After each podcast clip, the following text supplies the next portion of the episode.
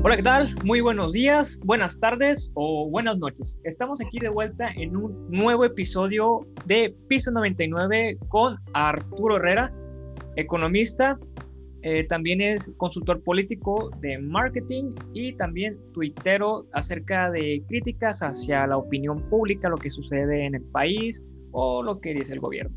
Además de eso, tiene una página en Facebook llamada León Economista. Arturo, un gusto tenerte aquí. Muchas gracias, Héctor. El gusto es para mí. Y nada, ¿qué más cuentas?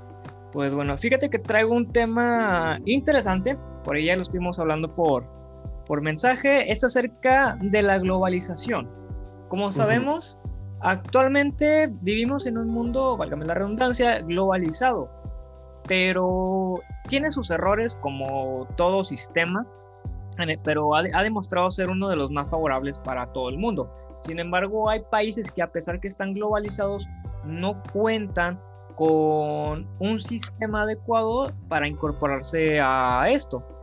Sin embargo, para ti, ¿qué es la globalización?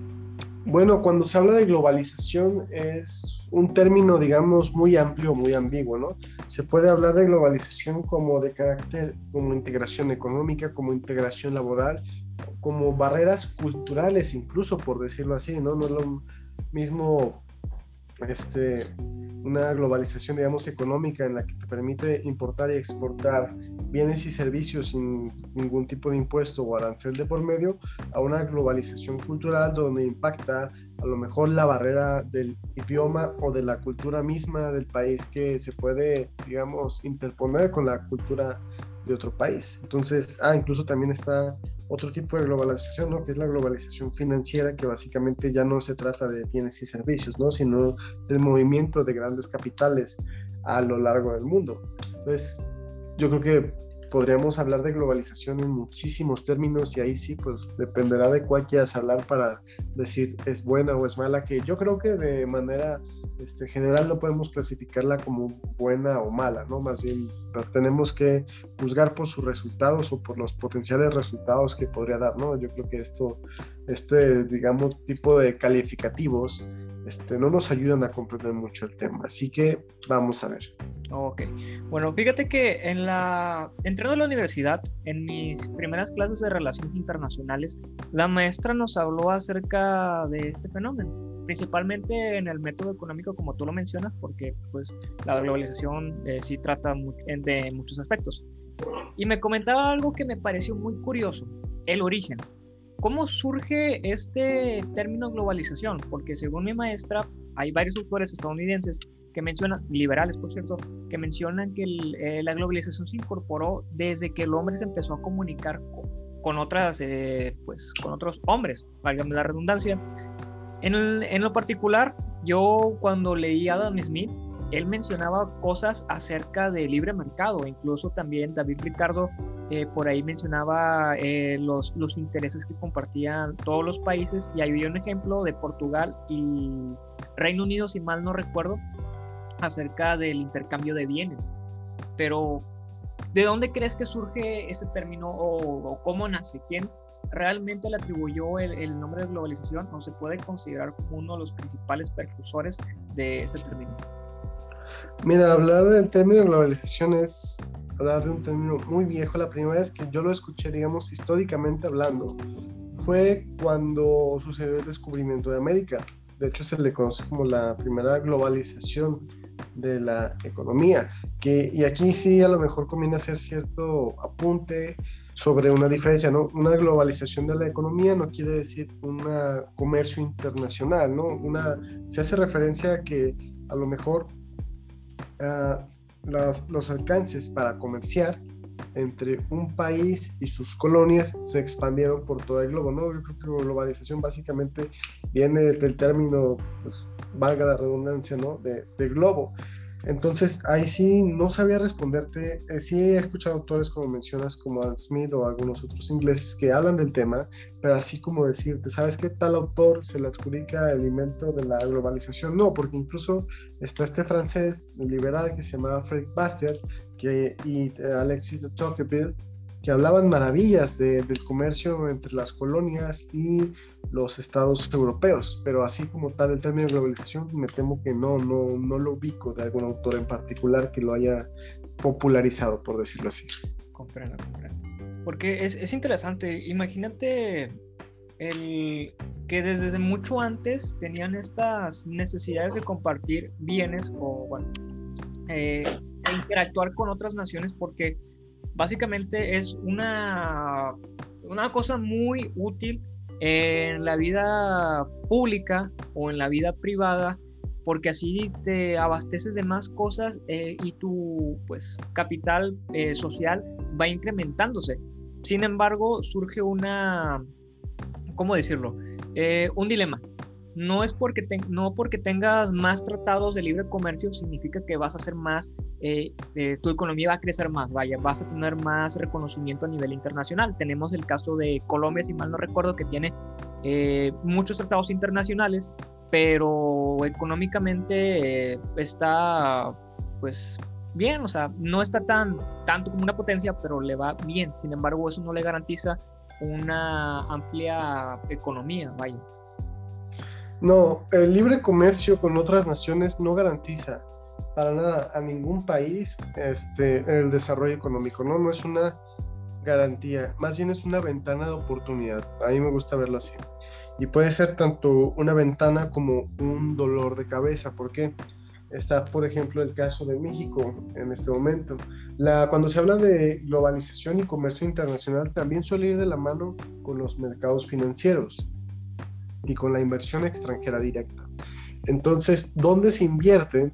Este, donde hay una, digamos, un mito muy grande, sobre todo en, en gente, digamos, de izquierda, que cree que los países ricos explotan a los pobres. ¿Cómo es este proceso? A través de la inversión extranjera directa, que los países ricos este, ponen fábricas ¿no? en países pobres y explotan a los trabajadores con salarios muy bajos.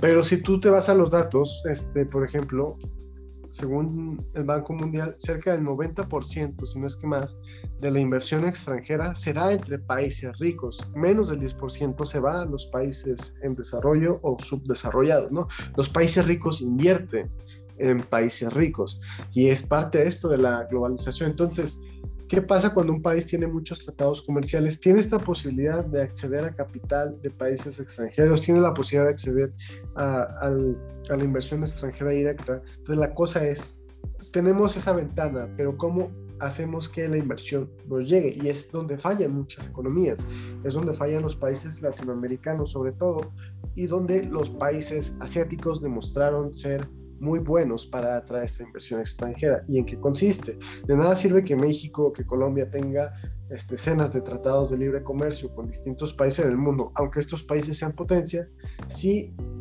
eh, eh, localmente hablando no hay, digamos, las bases para un crecimiento económico sólido o no hay la certidumbre jurídica para la inversión extranjera. Este, de nuevo, el caso de México, recientemente con la cancelación del aeropuerto internacional, nuevo aeropuerto internacional Ciudad de México, con la cancelación de una cervecería que era también inversión extranjera, manda señales negativas a los mercados externos. Los mercados externos, los países, pues a pesar de que tengo un tratado de libre comercio con México, pues ya veo que no me conviene invertir ahí, porque en cualquier momento llega un tirano, alguien que se deschavete el coco y empieza a hacer sus cancelaciones arbitrariamente, ¿no? Y esta es una mancha que por desgracia se queda en el país, más allá del sexenio del, señor que hizo todo esto. Y lo mismo aplica para Colombia. Y ya no solo se trata de este tipo de seguridad jurídica, también la seguridad pública, también los impuestos y la corrupción juegan un papel sumamente importante porque ningún país extranjero vaya, ningún país, ninguna empresa invierte este, para perder. Entonces, si no hemos visto resultados de la globalización o del comercio internacional en nuestros países, se debe precisamente a que nuestros países no han logrado dotar de la certidumbre a la inversión extranjera, cosa que sí han hecho países, por ejemplo, del sudeste asiático como Corea del Sur, como China, como Taiwán, este, como Singapur y un largo etcétera. De hecho, ahora que mencionas el caso de México, su incorporación. Y, de, y me llamó la atención ya que tú habías subido un video a TikTok referente a la desigualdad económica, que ahí tú explicaste que la desigualdad no significa algo malo, sino que en ocasiones representa algo pues favorable porque si se enriquecen las personas eh, ricas, también aumenta el nivel adquisitivo de las personas asalariadas, porque no me gusta decir el término pobre, em, y, y crece. Entonces, con Salinas, ya que ah, vamos a abrir este, este debate. Bueno, no se debate, sino que este, este, este tema. Con Salinas, la incorporación del Tratado de Libre Comercio abre pues prácticamente las fronteras de México a, todo el mundo. En especial su principal socio comercial actualmente es Estados Unidos y Canadá. ¿Cuál fue el impacto de, este Tratado de Libre Comercio con uno de los principales países capitalistas con más nivel adquisitivo ¿Y qué representó para México en, ese tiempo? Bueno, en ese tiempo es difícil cuantificar el impacto que tuvo el tratado, pero digamos que podemos decir que a mediano o largo plazo convirtió a México en el principal socio comercial de Estados Unidos, lo cual no es poca cosa. Lugar que, por cierto, perdimos esta semana y China nos suplió como el principal socio comercial. Dato muy, muy triste. No sabía.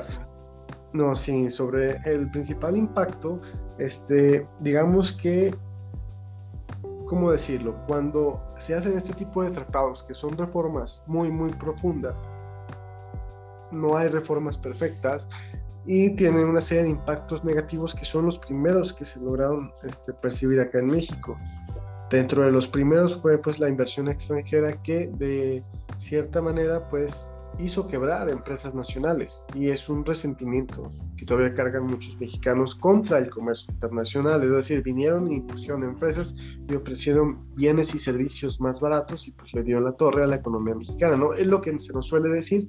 Este proceso tiene un nombre muy peculiar, se le llama destrucción creativa, pero deriva de que México desde la época de Cárdenas, había tenido un gobierno muy proteccionista. desde la época de Cárdenas se implementó lo que se llama modelo ISI, que se llama industrialización por sustitución de importaciones, donde los gobiernos ponían fuertes este, impuestos a las mercancías extranjeras, fuertes aranceles, para que pudieran proteger la economía interna. ¿Qué fue lo que terminó sucediendo? Bueno, que debido a la comunidad de las empresas mexicanas, debido a que como digamos, entraban competidores, pero cuando entraban estos competidores tenían un impuesto muy alto, los precios de las mercancías mexicanas eran bastante más bajos como referencia y por lo tanto tenían la ventaja en el mercado. Entonces ellos no se preocupaban por competir. Y yo creo que la base de crecimiento tanto de una persona como de un país, como de un equipo, como de cualquier ámbito social, es la competencia.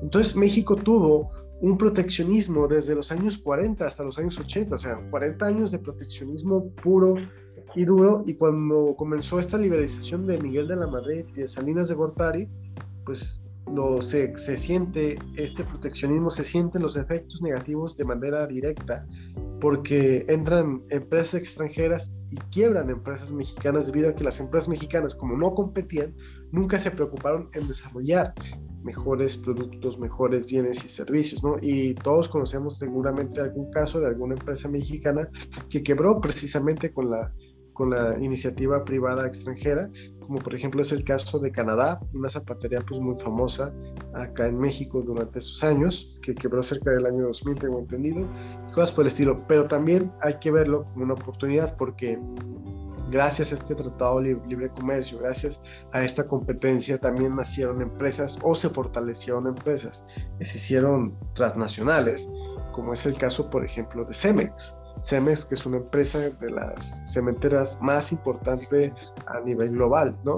O Telmex incluso, que derivó en América Móvil, que parece que tiene todo el dominio en Latinoamérica, por decirlo así, ¿no? Entonces, cuando hay competencia, digamos que se purgaron las empresas mexicanas que eran poco competitivas, ¿no? Hubo un quiebre masivo de empresas mexicanas poco competitivas, pero también surgieron empresas mexicanas muy, pero que muy competitivas.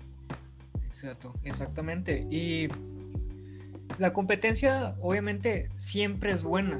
Y yo escucho a personas de otras ideologías, de izquierda, que mencionan que el, abrir el mercado hacia las empresas eh, privadas a un país tiene sus consecuencias, ya que una, una, tiendita, por ejemplo, de zapatos, como tú lo mencionaste, puede quebrar por culpa de empresario, puede dañar a su familia, pero sin embargo, esa, esa persona pudiese pedir trabajo en esa, en esa empresa, ofrecer sus productos y puede llegar a tener una, un impulso bueno o encontrar algún trabajo mucho más estable y no estar dependiendo como es la vida mexicana del día a día, porque sabemos que la mayor parte de los mexicanos vivo en México, ya se escuchó el carro, disculpa. Eh, la mayoría de los mexicanos eh, pues viven de, de, esta manera, sin embargo también representa una oportunidad para generar mano de obra. Tal vez no ahorita, pero un sexenio anterior a este sí se eh, abrió la puerta a, varias empresas, entre ellas pues una, una, de las reformas más famosas fue la reforma energética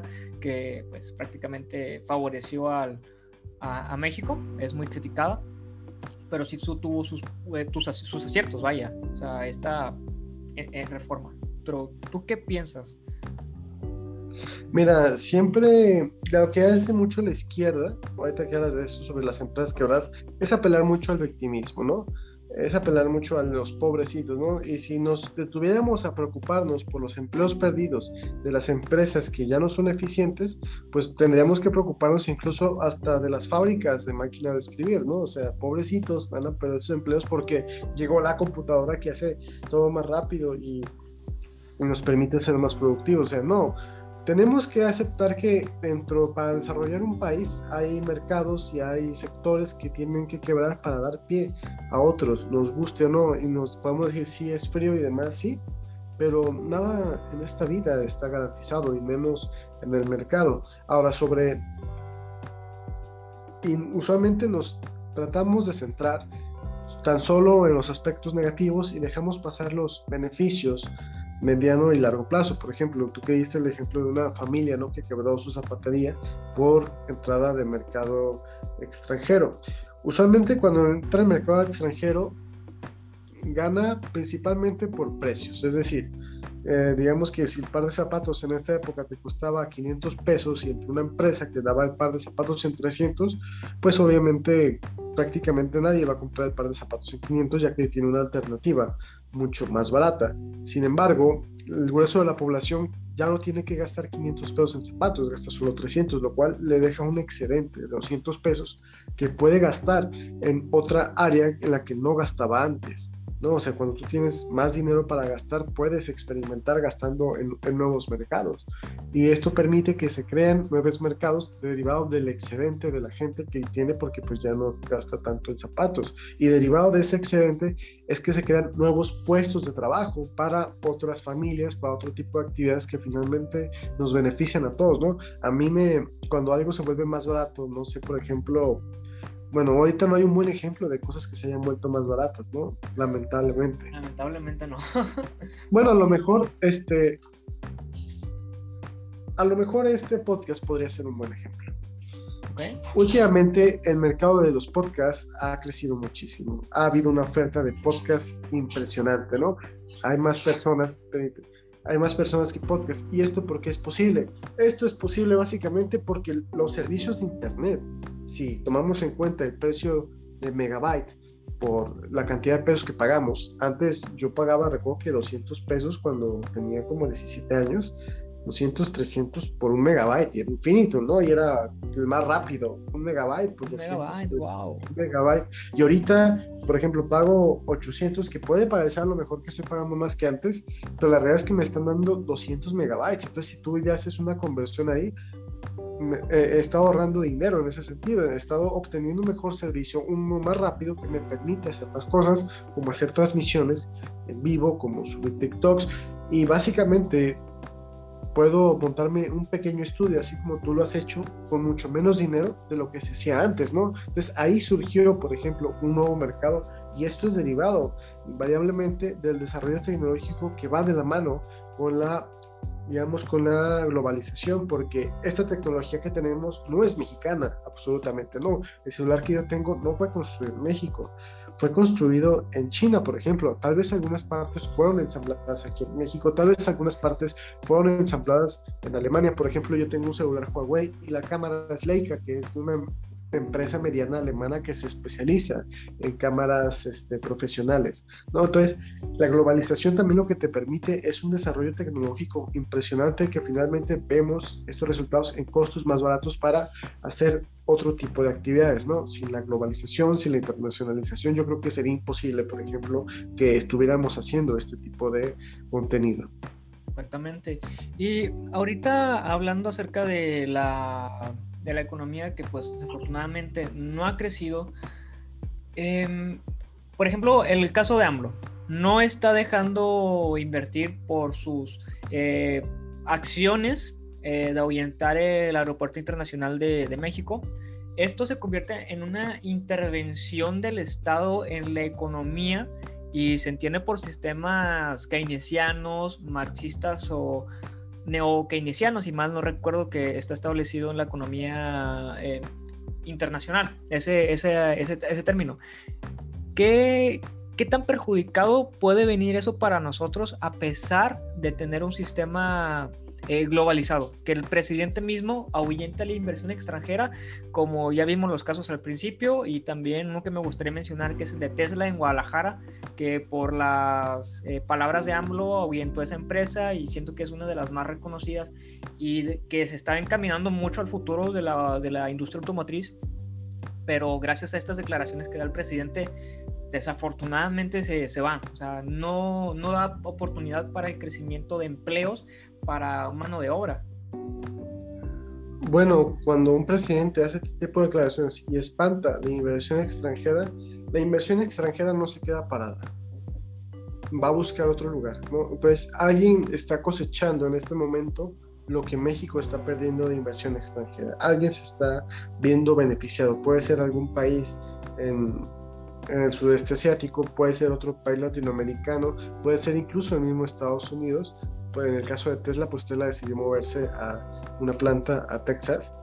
Entonces, ¿cómo puede impactar? Este impacto es principalmente a mediano y largo plazo.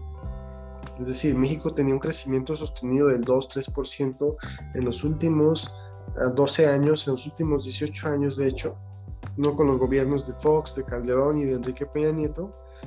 había tenido un crecimiento económico sostenido y esto nos permitió a los mexicanos tener acceso incluso a mejores créditos, a mejores niveles de vida, a mejores salarios, aunque pues mucha la gente no lo cree, pero sí, o sea, a lo mejor no toda la población se vio beneficiada en la misma magnitud. Es cierto que México tiene mucha pobreza, pero era el camino, ¿no? Era el camino para ser un país desarrollado, que recordemos, un país no se vuelve desarrollado de la noche a la mañana. Entonces, esto que está haciendo Andrés Manuel es cortar ese camino, ¿no? Es hacernos que nos quedemos parados ahí e incluso podamos retroceder. Entonces, ¿qué pasa con la inversión extranjera que ya está colocada aquí en México?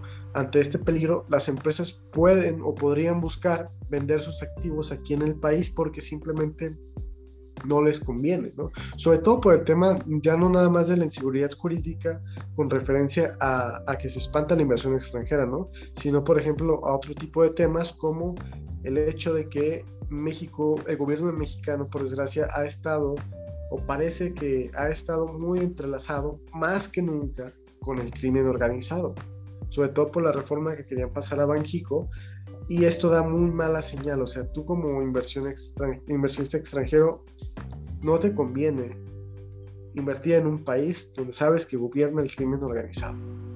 Entonces puede que busques otros países para invertir o incluso tratar de liquidar tus activos en el país donde invertiste, ¿no? México sí tiene mucha inversión extranjera. Hablando, por ejemplo, de Jalisco, Jalisco, Intel tiene muchísima inversión aquí, muchísima, y también muchísimas empresas de Israel. También está el caso de HP, también tiene una inversión fuerte, maquiladoras de electrónica como lo es Jabil o Flextronics, y son inversiones extranjeras muy fuertes. ¿Qué pasaría si de repente se van o liquidan sus activos? Simplemente, pues mucha gente pasaría a dejar de tener trabajo. Esta empresa que le maquila, por ejemplo, a teléfonos como Samsung y demás, dejaría de maquilarle a Samsung, tendría que buscar otro tipo de digamos, de contratos, de convenios, y no es lo mismo. Entonces, yo creo que sí puede ser muy negativo el hecho de que el presidente esté dando malas señales, el hecho de que el gobierno parezca tener fuertes vínculos con el crimen organizado, puede limitar muchísimo la inversión extranjera del país y por consecuente, pues, disminuir la, el ritmo de crecimiento, que pues ya lo estamos viendo, ¿no? Este, México ahorita, en este momento, tiene una economía casi el 10% menor a como la tenía en el 2018 llegar a esos niveles nos va a costar muchísimo. Y es muy triste decir, en el último año de Peña fue el punto económico más alto del país y vamos a tardar en alcanzar ese punto económico que no era tan alto, pero pues estábamos ya encaminados. Pues sí sería algo muy negativo. No te puedo cuantificar cuán negativo porque la, lo malo de la inversión extranjera es que es muy caprichosa. Se puede ir muy rápido, se puede ir muy, muy rápido. Ese es el gran problema, de, en este caso, de la globalización, que fue lo que pasó en el periodo de Salinas de Gortari, que Salinas de Gortari le abrió las puertas a capital extranjero y la inversión extranjera, sobre todo con un instrumento, ¿no? De los famosísimos bonos, que en teoría debieron haber funcionado.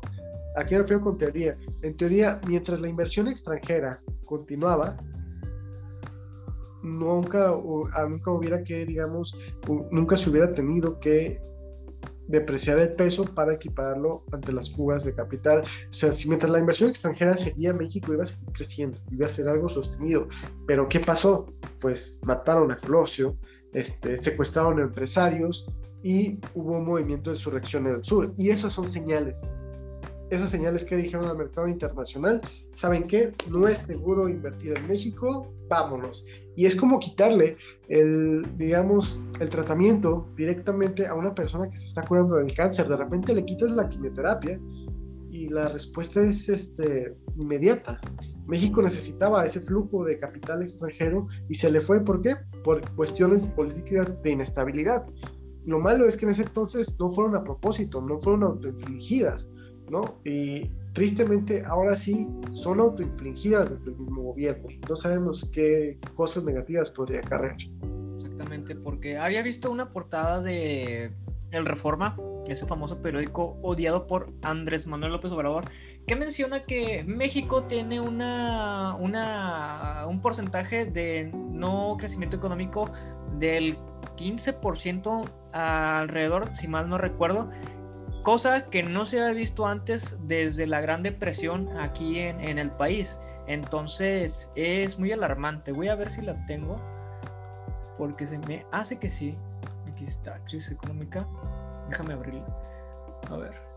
Porque, ¿qué, qué, tan grave puede estar un país al momento que te mencionan esto? Ah, aquí está. Es de, perdón, me equivoqué, el porcentaje es de menos eh, menos 8.50% en 2020. A ver. Tiene su peor caída. Sí, aquí está. Tiene su peor caída desde la Gran Depresión. 2020, la peor crisis mexicana. Menos 8.50% en 2020. Es. O sea, que inclusive muchas personas dicen, no, es que fue por el coronavirus, no, es que fue por el, COVID, por el cierre de, muchas eh, pequeñas y medianas empresas, o porque muchas empresas se fueron, o por la corrupción. Sin embargo, este problema de, del bajo crecimiento económico ya viene desde el año pasado, ya viene desde mucho antes del, coronavirus con la llegada de Andrés Manuel, de su toma de protesta, al ahuyentar a los empresarios, como ya lo mencionamos, porque realmente es un peligro para, para México, o sea, para el crecimiento. No, no entiendo la, la política exterior. Yo como internacionalista en formación, me parece aterrador ese tipo de acciones empleadas por, por el presidente y digo, venga, o sea, ¿qué nos espera o qué vendrá después? O sea, afortunadamente ya vimos que para la próxima legislatura eh, se están armando mucho y tú me lo mencionaste en un en vivo que hicimos, que aseguras que va a perder la, la, mayoría morena en el Congreso de la Unión. Y ojalá, ojalá pase eso, porque de no serlo, seremos una tercera Venezuela. ¿Quién sabe? Sí, yo creo que podría ser. Mira, el gobierno ha demostrado ser muy inepto, desgraciadamente, pero a veces uno piensa, Y si esto es a propósito, ¿por qué lo harían? Decía Peña que ningún presidente ¿no? se despierta pensando en cómo joder a México. Yo le diría, es que este presidente parece que sí se despierta, ¿no? Y ponen el meme de que, buenos días, ¿cómo está de la mañanera? Yo te pregunto, Edson, ¿Sí? digamos que te dicen que es a propósito todo esto. Que el presidente Andrés Manuel López Obrador ha hecho todo esto a propósito, siendo consciente que le está dando completamente en la torre a la economía, a las familias en general. ¿Qué pensarías al respecto? ¿Por qué? Que es un pendejo.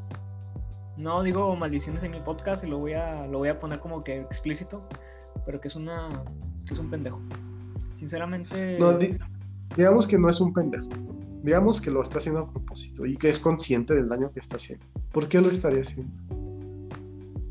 Por rencor, por venganza, porque durante muchos años ha querido estar en el poder y muchos amigos me comentan que también coincido con ellos cuando hablamos del tema, que es una persona que está obsesionada con controlar al, país, obsesionada con, con tener algo que siempre deseó, pero que en su tiempo nunca lo tuvo y ahorita que lo tiene, lo hace por rencor. Como las declaraciones que da con Calderón, eh, que parece que lo, lo trae tan, tan enterrado en, en, en, la mente por esa derrota que tuvo en 2006.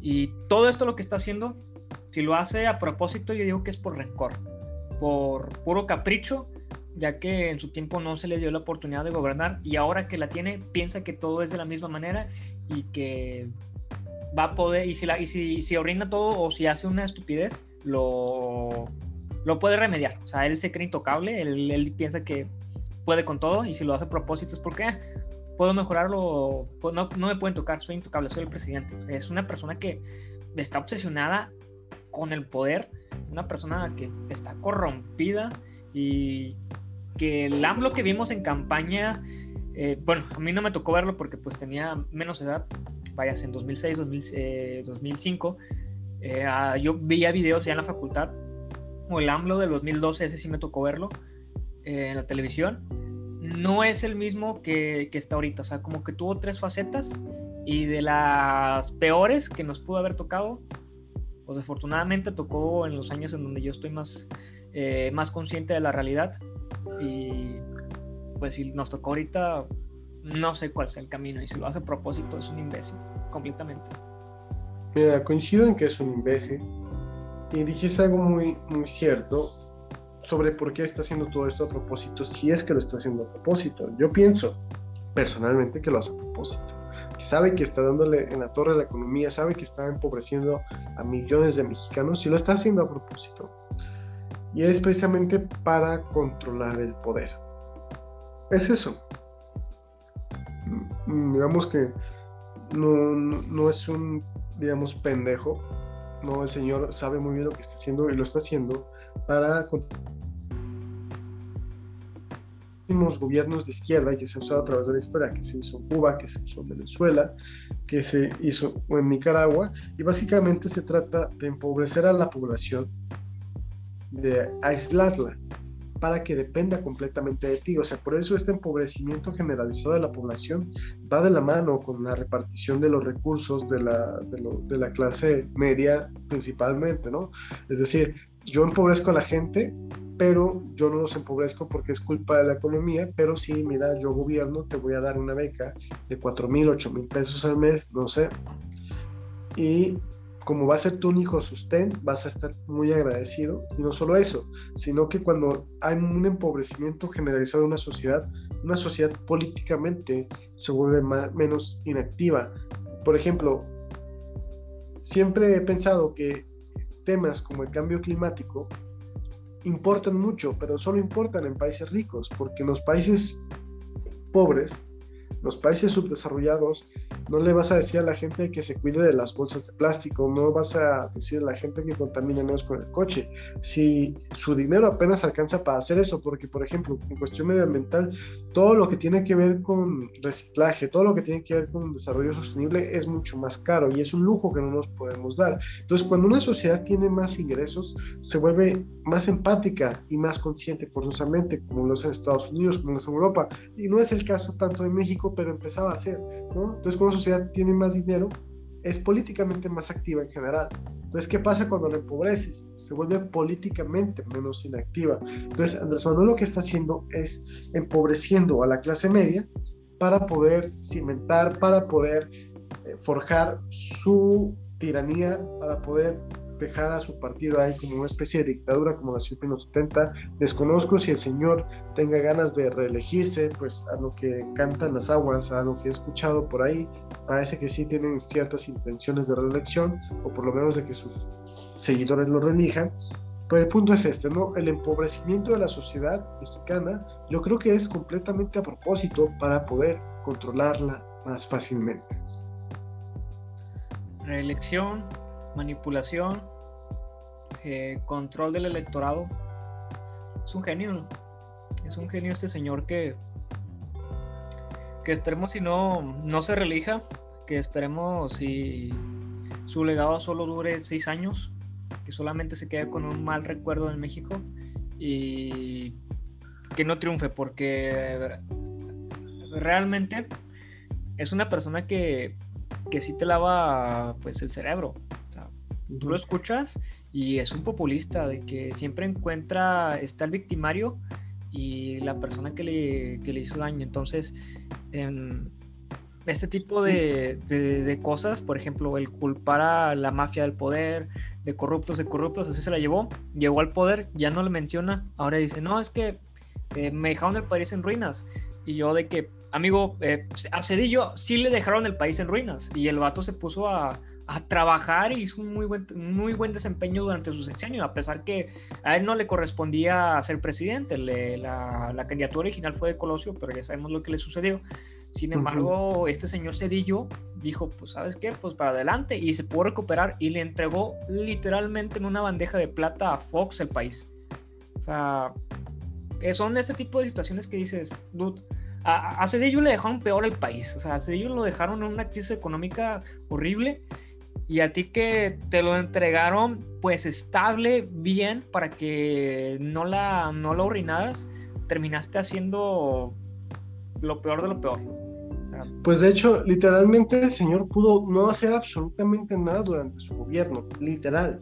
Y con las reformas estructurales que había dejado Peña, México hubiera gozado de inversión, por ejemplo, inversión energética, inversión extranjera, en todo, o sea, lo tenía todo México para crecer, lo tenía todo para dejar de ser un país en desarrollo y convertirse en un país desarrollado. Pero ¿qué pasó? Pues llegó este señor así, o sea, literalmente pudo haber incluso pasado como una especie de héroe, porque de nuevo, él iba a recolectar todos los beneficios, así como Fox recolectó muchos de los beneficios de Cedillo, Andrés Manuel pudo haber recolectado todos los beneficios derivados de las reformas estructurales, pero simplemente el señor no quiso soltar el poder.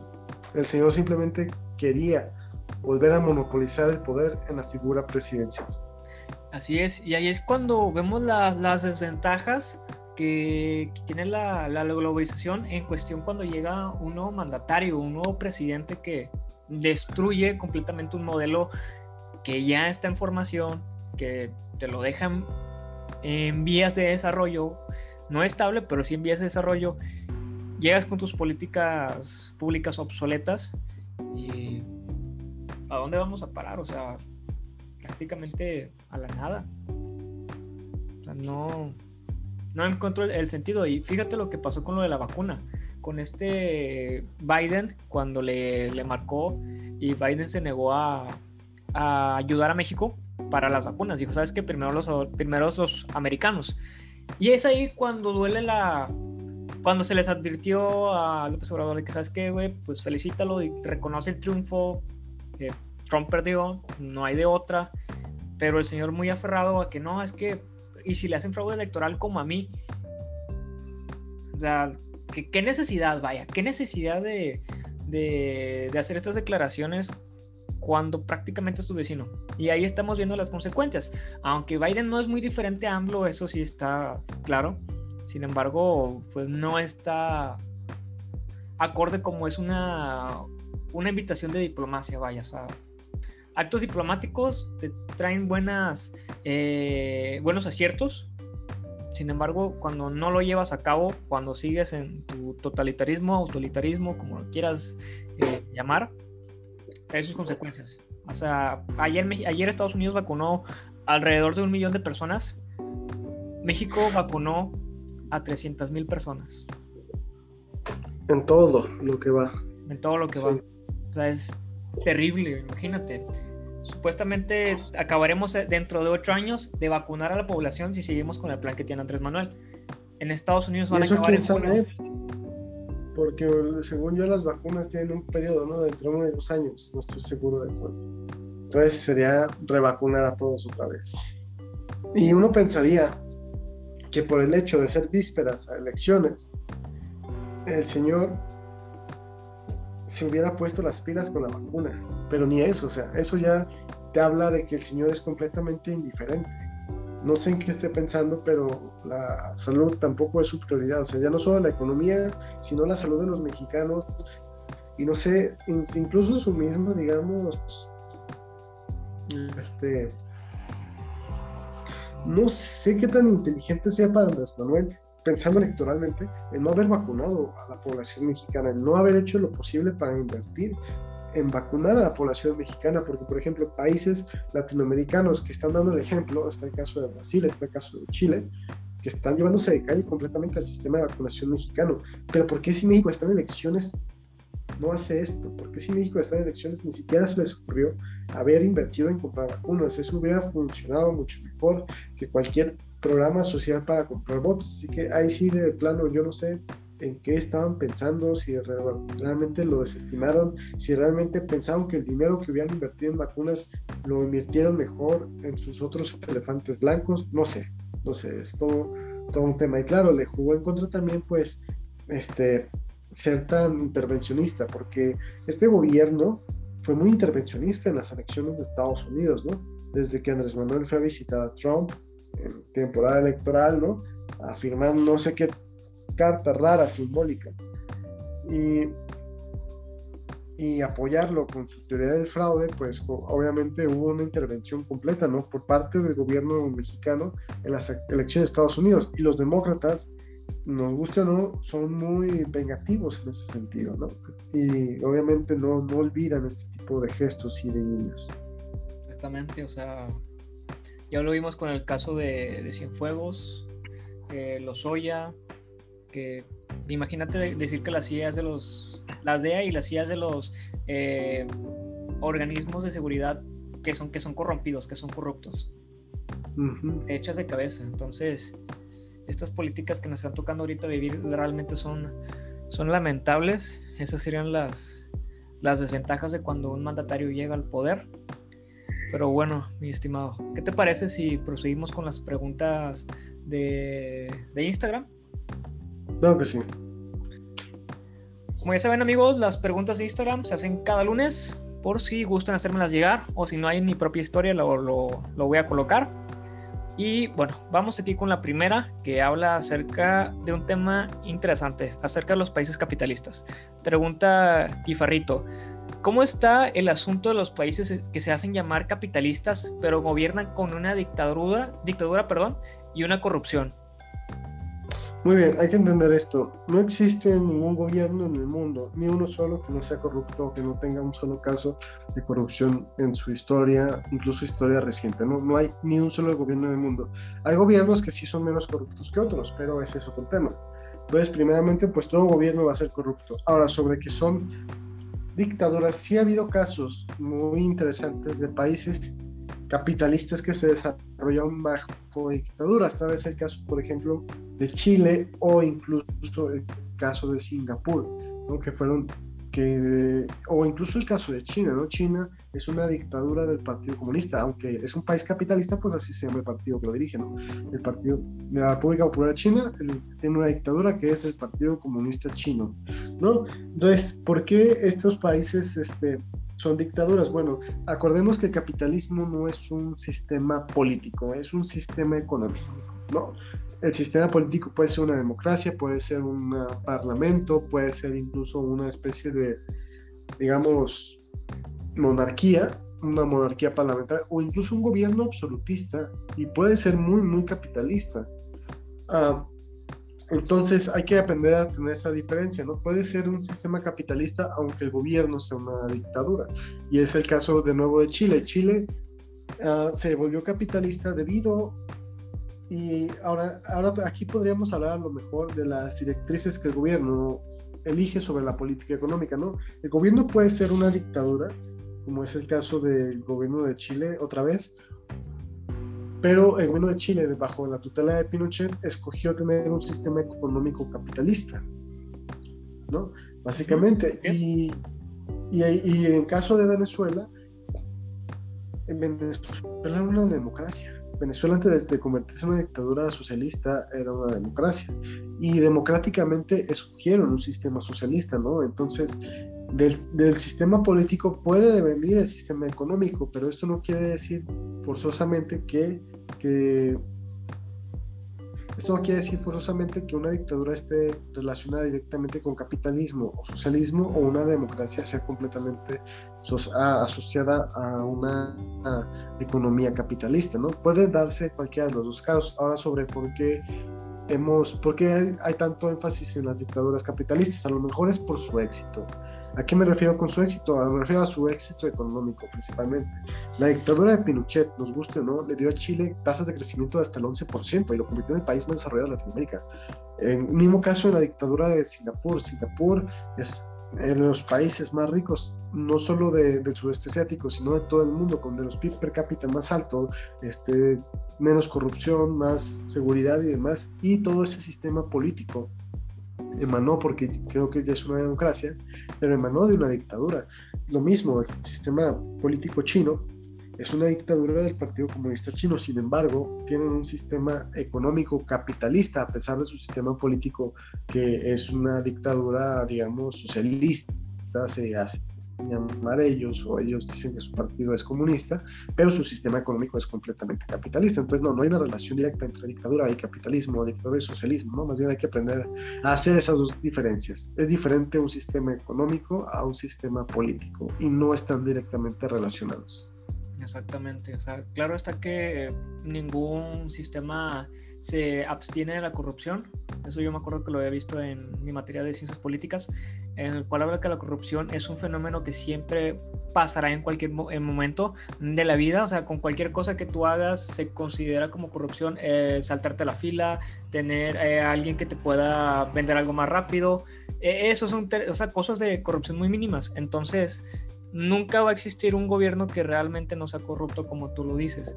Al igual que ningún gobierno capitalista eh, va a ser el menos, eh, que no va a cometer ningún acto de corrupción. O sea, siempre habrá este tipo de actos ilícitos, desafortunadamente, pero es lo que suele pasar. O sea, de, que, que si pasa, es algo lamentable, pero no, no se puede controlar a los terceros que tienen diferentes objetivos, vaya.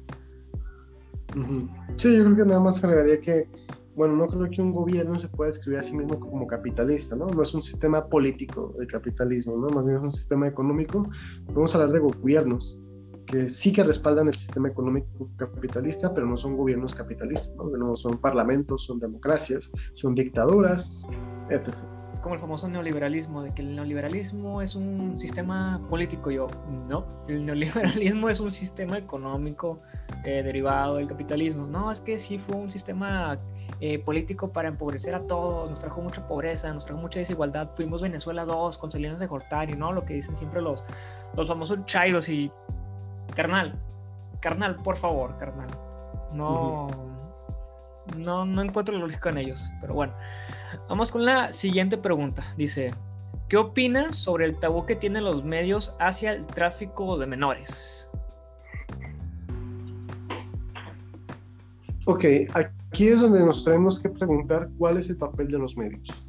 A mí no me agradan muchos medios de comunicación. supongo que hay medios de comunicación que me agradan, los consumo, y hay medios de comunicación que no me agradan y no los consumo, ¿no? Básicamente se trata de eso. Y hay medios que no tienen tabús. Digo, no sé acá en Monterrey qué medios no tienen tabús, pero por ejemplo, aquí en Guadalajara está el tren, muy parecido a un, medio en México que se llama el Metro, ¿no? que son periódicos bastante que, que publican asesinatos, este, cosas muy turbias, muy perturbadoras que pasan ¿no? aquí en la ciudad. No sé en Monterrey qué, qué medio es así de amarillista. Es el Sol, el Sol de México, eh, los periódicos que yo he visto. Y de momento ya, o sea, no Tal vez por el mismo algoritmo de, Facebook o de Instagram no me muestran tantas noticias de periódicos que, no llego a consumir. Porque si hay demasiados, por ejemplo, voy a mencionar uno, Regeneración. Es un periódico que literalmente te llega a la puerta de tu casa y te ponen en la primera plana, eh, AMLO se recupera del COVID, eh, fuerza presidente. Y es un Regeneración es una eh, es un medio de, de Morena entonces te hacen ver a... Te lo, te digo la o sea, vienen hasta los siervos de la nación a entregártelo y decirte, no, es que aquí está El Salvador, ya se recuperó del COVID eh, y no se medicó, estuvo muy bien cuidado. Y yo, sí, carnal, pero eso díselo a las miles y miles de familias que ya perdieron a su familia porque no los dejaron entrar al sistema de salud o a un hospital por, porque no hay y porque no se presta el dinero. Mientras este carnal se la pasó en el Palacio Nacional como rey, atendido con una atención médica, válgame la redundancia, de primera calidad. Entonces, no le veo el chiste de dudarlo. En este sentido, yo creo que los medios de comunicación tienen este tabú de no hablar del tráfico infantil, a lo mejor porque ellos consideran que no les traería digamos, vistas, que no les trae el suficientemente público. Así se comportan los medios. A veces nos gusta pensar que tienen una agenda preparada por George Soros o algo por el estilo, pero no. Si hay, si hay medios que tienen una ideología muy cantada, de izquierda, por ejemplo, como los del New York Times, se me ocurre, o más de derecha, como los del Wall Street Journal, pero simplemente hay que entender esto: los medios están hechos para el mercado que los demanda. Y si no se habla del, caso de, digamos, de tráfico infantil, es porque no se demanda lo suficiente. Y no es que el tráfico infantil no sean casos importantes y no se tengan que reportar, sino que a lo mejor los medios consideran que no les va a traer, que a la gente no le importa lo suficiente. Entonces ya es un problema no de los medios, ¿no? sino de la, gente de la sociedad que no está tomando importancia. Pero sí ha habido casos, ¿no? Incluso de películas que han tratado de sacar esto. Creo que en el 2016, si no me recuerdo, salió un documental que ganó, como que ganó un Oscar. Se llamaba Spotlight, que hablaba precisamente de algo por el estilo, ¿no? No sé si. Este, no, no lo he visto, pero hay uno que también lo salió en Netflix. Jeffrey, algo así. Jeffrey Einstein. Sí. Ese, ese caso que, que, fue durante el año antepasado ya, donde lo arrestaron y que supuestamente se se suicidó, dicen. Eh, que, y fue muy sonado, o sea, por el tráfico infantil que, que tenía, donde varios expresidentes de Estados Unidos y varias figuras de Europa lo visitaban y hay fotografías en donde están con, con, con personas prácticamente, pues, eh, en este tráfico de, de, menores que son obligados a, a favores, pues, muy desafortunados. Entonces, posiblemente es porque no, la gente, como tú dices, no le interese y los medios lo vean de la manera más fría. Si no les interesa, no vende, entonces no lo voy a poner. A menos que sea un escándalo de, una, de un político o de una superestrella, ahí lo pondrían. Mira, no he visto el documental de Netflix, pero mira, otra cosa que los medios nos los medios nos dan cosas que nos entretengan. Netflix es un medio de comunicación, ¿no? Estamos de acuerdo. Y Netflix sí que ha, digamos, entrado mucho al campo de las teorías conspirativas. ¿Por qué son tan populares las teorías conspirativas? Hablando del terraplanismo, hablando de las vacunas, porque la gente los consume y hablamos de gente incluso con alto nivel adquisitivo. Entonces, digamos que yo creo que los medios nos dan un reflejo de lo que nos interesa como sociedad. Desconozco, no he visto el documental de Jeffrey Epstein. Espero que, mm, que sea exagerado, la verdad, porque no me gustaría pensar que vivimos en un mundo tan cruel en este sentido. No me gustaría saber, bueno, me gustaría saberlo, pero no quisiera pensar que realmente vivimos un mundo así de cruel. Pero Netflix también hay que entender que como medio da a la gente lo que pide y el morbo también mueve muchísimo. El morbo es decir, hay muchos políticos involucrados, porque mira, si Netflix, digamos que si hubiera una especie de George Soros o estos políticos estuvieran muy preocupados por su reputación, que sí, yo creo que sí lo están, pero no tienen el poder que nos hacen creer que tienen, porque si no ya habían tumbado ese documental, por decirlo así, ¿no? Ya habían hecho, ¿saben qué? Bajen eso porque están creando ideas en la gente que, que no nos convienen. Exactamente. Pero bueno, eso, eso es todo por las preguntas de Instagram. Realmente son temas muy, muy controversiales, muy desafortunados por, por las personas que les toca vivir estos, este tipo de abusos, que no se le desea a nadie prácticamente. Pero bueno, ya para finalizar este capítulo 2 de Piso 99, si gustas decir tus redes sociales, Arturo.